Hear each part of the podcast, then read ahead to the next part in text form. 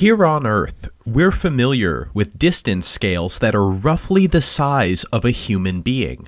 We can talk about larger things trees, mountains, highways, or even the entire planet, which is millions of times larger than a human. We talk about smaller things too insects, dust, and microscopic things like cells and molecules. A single atom is 10 billion times smaller than a human. But the limits of space, on large scales and small alike, go much farther. What are the distance limits of the universe? Find out on this episode of the Starts with a Bang podcast.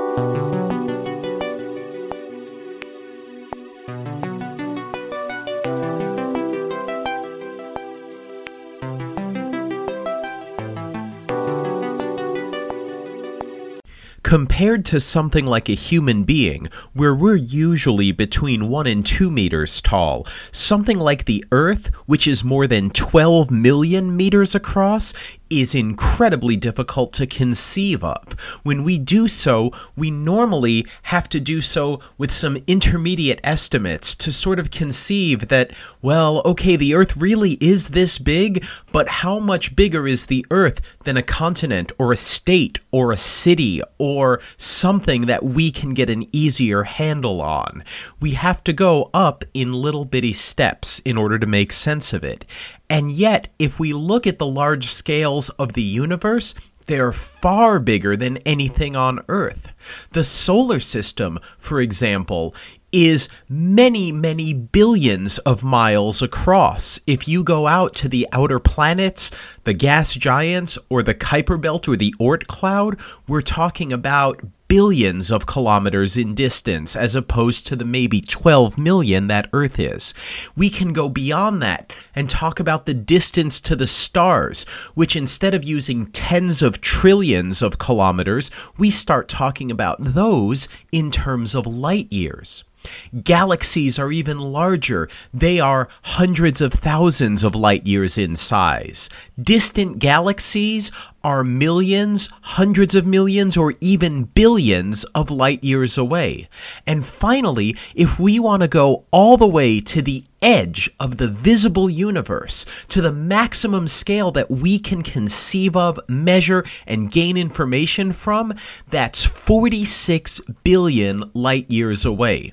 That is the Hubble radius of the universe as time goes on, more and more of the distant universe will be exposed to us. Given all that we've seen using the world's most powerful telescopes, we can detect a total of about 2 trillion galaxies now. We've seen, with our deepest views, the equivalent of about 10% of those, but future observatories will bring these fainter and more distant galaxies into view at last in the future because the speed of light has made it so that light from objects that has been emitted that hasn't yet reached our eyes is already on the way, we can say in the future there will be even more than that available to us.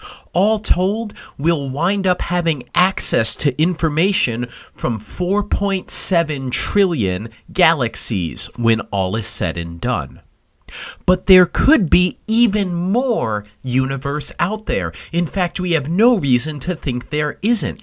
There's a very big difference between the observable universe that we have access to and the unobservable universe, the universe that goes beyond where the speed of light, even in principle, could eventually reach us after enough time has gone by.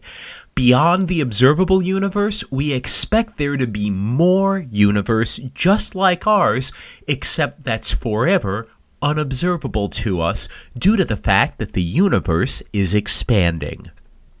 Right now, today, the limit of the observable universe is 46 billion light years away a photon that was emitted at the moment of the Big Bang, that traveled at the speed of light, that arrives at our eyes just now, would correspond to an emission point that today is 46 billion light years away due to the expansion of the universe. The unobservable universe should be at least hundreds of times as distant based on the measurements of spatial curvature today and a simple inference that the universe beyond what we can observe is topologically and mathematically similar to the universe that we can observe. But we also know about cosmic inflation. We know that there was a process, that there was a physical state of the universe that existed before the Big Bang that set it up. The limits that we can probe are artificial. They're imposed by the fact that we've only had a finite amount of time to see all that there is in the universe, and that the speed of light only moves at a finite speed. That's why we have the observable limits we do. The true limits are guaranteed to be huge and may not even exist. On the largest of all possible scales, the universe itself could be infinite. If we want to probe small scales instead of large ones, we don't use telescopes or great observatories. We'll use microscopes to get smaller things, and then to go extremely small, we need to go to high energies. If we want to go beyond what you could see with, for example, a visual microscope, what you need to do is understand there's a relationship between energy and size. And that's why we have to go to high energies. In quantum physics, everything, every particle of matter, whether it's massless like a photon, like light is, or whether it's massive like an electron, a proton, or even an atom, it has a relationship between energy and size, given by the fact that every particle has a wavelength. If you were to draw out a wave, something that starts at a zero point, that rises up, that decreases down through zero and makes a trough and then comes back up, you can imagine drawing one full oscillation of a sine wave or a cosine wave, something that oscillates, that starts at equilibrium amplitudes itself up away from it, comes down through equilibrium, and amplitudes down below it, and then comes back, that's a wavelength. Whatever the amount of distance that that wave takes up is, is the length of that wave, is its wavelength. And as you go to higher and higher energies, you'll find that a wavelength will get smaller and smaller and smaller. This is why we have light, the visible light that we can see, that goes from the spectrum of blue violet light at a shorter wavelength at 400 nanometers, all the way up to long wavelength red light at 700 nanometers. At even longer wavelengths and lower energies, you get infrared, microwave, and radio waves. And at shorter wavelengths, you get ultraviolet, X ray, and gamma ray energies. These are higher and higher energies with smaller and smaller wavelengths. Our most powerful particle accelerator of all, the Large Hadron Collider, gets to such high energies, energies that are more than 10,000 times the rest energy of a proton, can reach down to distance scales that the that are the equivalent of 10 to the minus 19 meters. That is incredibly small. That's 10,000 times smaller than a proton and 1 billion times smaller than a hydrogen atom. So far from doing that test, from making these observations, we found that standard model particles, things like the quarks, the leptons, and the bosons that make up our universe, are fundamental and particle like. There is nothing new beyond the standard model that has been seen, and there are few indicators that point to another particle or a constituent of what we currently call the fundamental particles that might be found. But at some tiny scale, beyond what even the highest energy cosmic rays, the highest energy particles that we observe in the universe, which hit 10 to the 11 giga electron volts, or 10 million times as great as the Large Hadron Collider energies. If we go beyond what they can reach, there's the possibility that space itself will actually be quantized and discrete.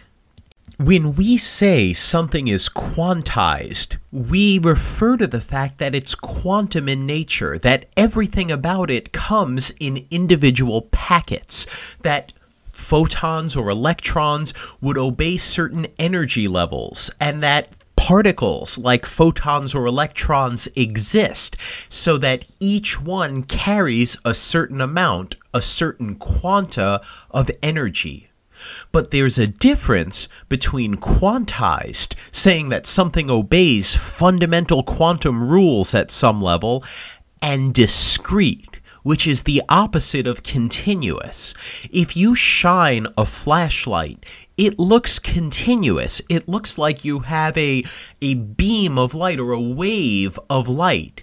But if you were to look at a very small scale at the light that comes out of that flashlight, you would find that there are a finite number of individual photons, individual quanta of energy that carry the energy in that light. What we're looking for is discreteness. A human being is discrete because if you chop us up into itty bitty pieces, at some point you'll get down to fundamental particles like electrons and quarks that can't be broken down any farther. The big question that we have about the nature of space itself, and time itself for that matter, we assume that they're quantum, but are they discrete? Is there a smallest amount to space that there could be? You might say, well, in the quantum universe, everything is discrete, and that's not true. If I were to say, hey, here's a photon, its energy is discrete. Now, let's put it in the expanding universe. The wavelength is the characteristic that defines a photon's energy. If you allow a photon to fly through the universe and the space of the universe itself stretches and expands, what you'll find is the wavelength of that photon expands too. Therefore, the photon energy itself cannot be quantized in discrete chunks. It has to stretch continuously, owing to the expansion of the universe. There are some metallic conductors that have the electron energy levels broken up into bands, into conducting bands, where a higher band means a higher energy if you were to measure the electron, you would get a distinct quantized discrete energy for it. But if you were to ask, where is the electron? What is the position of this electron? You would get a continuous value. It isn't discrete. Where the electron is located is not a discrete property when it comes to looking at space and time themselves, we believe they ought to be quantized. But whether they're discrete, whether there are fundamental, very small scale chunks that say you cannot go smaller than in space or in time, we do not yet know the answer to that. There's a very interesting hypothesis about the universe. You may have heard of it that says we live in a simulation. This would be interesting because it's something we can go out to measure. When we look at the signatures at very high energies that the universe leaves behind, when we look and try to measure a fundamental distance scale, in theory, we can calculate that it ought to be at the Planck scale, at 10 to the minus 35 meters or smaller. This is where, owing to the incompatibility of general relativity and quantum mechanics, things no longer make sense. However, if the universe is a simulation, it's possible that we will see a blurring on relatively large scales, on scales larger than the Planck scale. When you attempt to measure for example, distance scales at some level, you can see whether you can actually resolve things very well down to that distance scale or whether things will appear blurred, whether distances will appear uh, not so well defined. If that's the case, if we see a fundamental blurring of distance scales at some level, then we could conclude that we live, in fact, in a simulation. We have current constraints that say, to the utmost we can measure, the universe doesn't exhibit the signs of a simulation.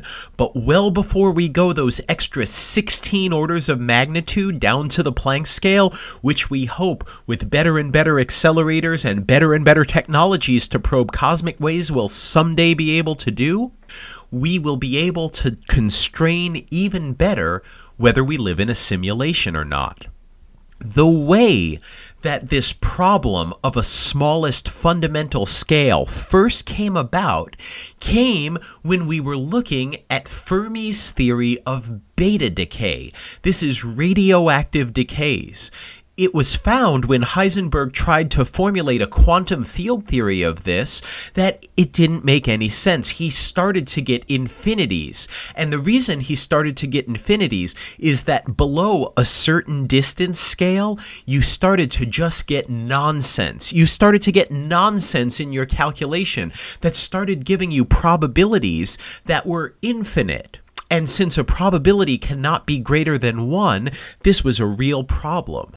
To solve this problem, to solve this theoretical conundrum, Heisenberg realized that if he introduced a distance cutoff on small scales, there wouldn't be any important effects happening on scales below a certain distance, but it would allow your theory to make sense. This distance cutoff is where the idea of the Planck scale first found its utility.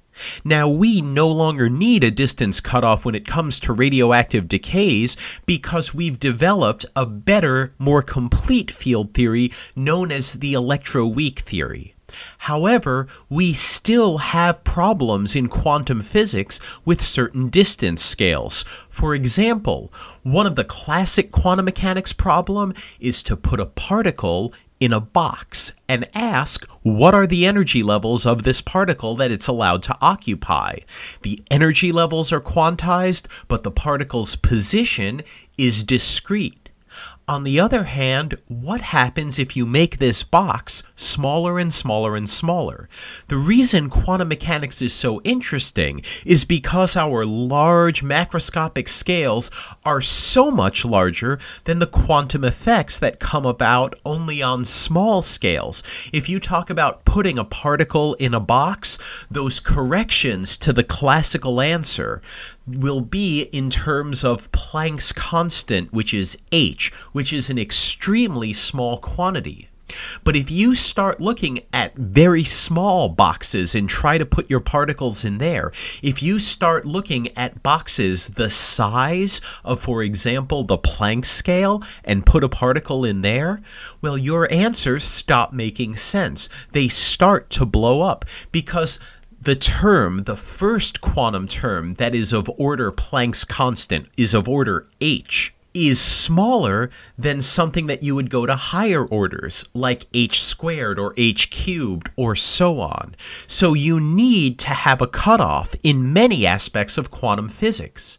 This shows up in a modern issue of gravity in general relativity, even when you add that to quantum physics, it amplifies the uncertainty inherent to position, and there's an impossibility of making sense below a certain distance scale.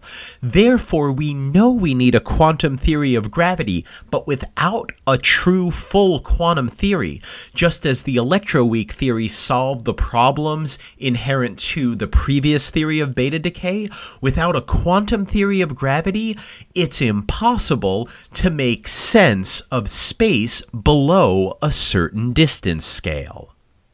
So, what are the possibilities for the fundamental nature of space? What are the possibilities for the limits of the universe on the smallest scales of all? Well, there are three. The first is that space and or time are discrete. This, if it exists, is very interesting. It would mean that where your particle is can only change in discrete jumps, that things cannot move continuously. This would be very interesting for relativity and would maybe pose a very new puzzle because if there's a smallest possible scale, say 10 to the minus 35 meters, then what happens if you move close to the speed of light and lengths contract? Would that observer, would that person moving close to the speed of light see a smaller fundamental length scale? Would that imply there was a privileged frame of reference? Would that imply that one observer would see something fundamental as it actually was, while another observer would see a contracted fundamental length? You would have to give something up about physics in order to make sense of this, such as Lorentz invariance or locality. These are things we do not give up very easily in physics, and so if space and or time were discrete, it would lead to a revolution in how we conceived of a universe. On the other hand, a second possibility is that everything could be continuous. You could have a quantum but continuous background of space and time with no smallest scale at all. While this is pleasing from a relativity point of view, it poses some interesting quantum problems. For example, if a particle is fundamental, does that mean it has to be infinitesimally small? Or does that mean that you could build a box in theory that your fundamental particles couldn't fit into? This is an interesting thing to think about, and until we have a quantum theory of gravity, we will not know. On the other hand, there's this third possibility that the simulation hypothesis brings about. Regardless of discrete or continuous, we might have a fundamental blurring to contend with.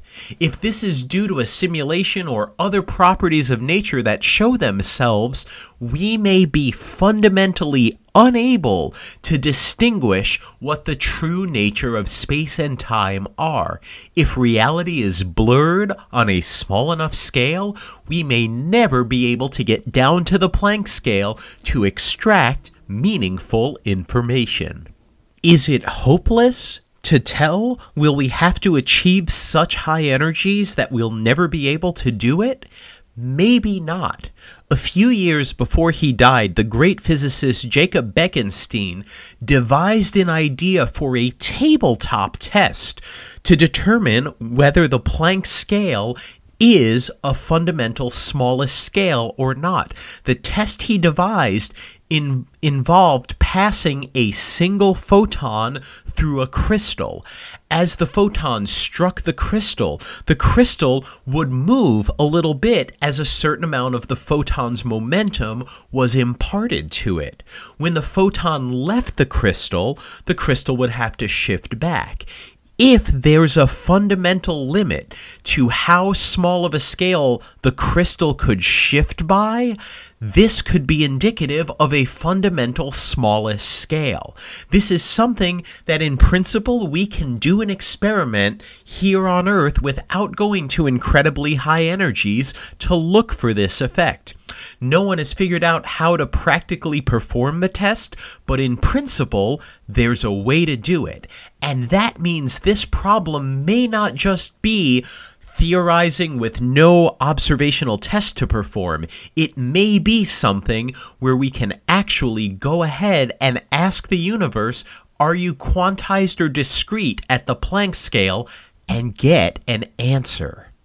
In conclusion, we know even though human beings are about one meter in size, we can go all the way down to the Planck scale, down to scales of 10 to the minus 35 meters in principle. That's 35 orders of magnitude down, and we should be able to see wow, how small do things look? What do things look like on all of these different distance scales?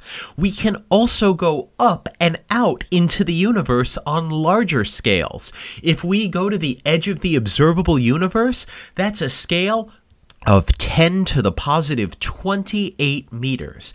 It's a huge difference from 10 to the minus 35 to 10 to the positive 28 meters. But all told, that's only around 63 orders of magnitude. There could be an infinite amount of magnitudes lower or higher that we simply don't have access to or haven't figured out how to gain access to. What lies beyond the distance scales we know of that consist of our observable universe? Perhaps someday a clever theoretical physicist will figure out a way that we can probe those smaller or larger scales and learn what lies beyond the limits of our presently observable universe. The Starts with a Bang podcast is only made possible through the generous donations of our Patreon supporters. Support us now at patreon.com slash starts with a bang.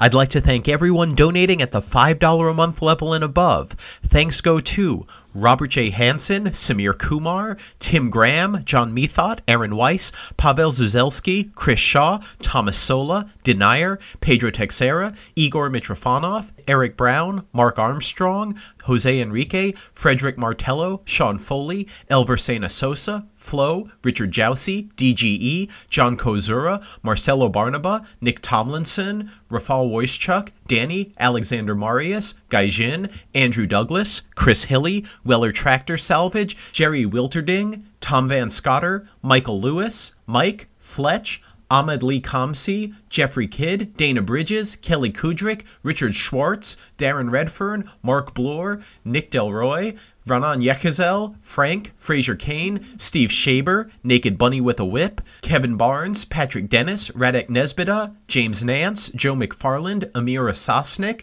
Sydney Atwood, Harry Plumley, Nathan Hanna, Tomas All, Glenn McDavid, Benjamin Turner, David Taschioni, Philip Radelovic, John Seal, Braxton Thomason, Karen Garrison, and Zarko Opachik.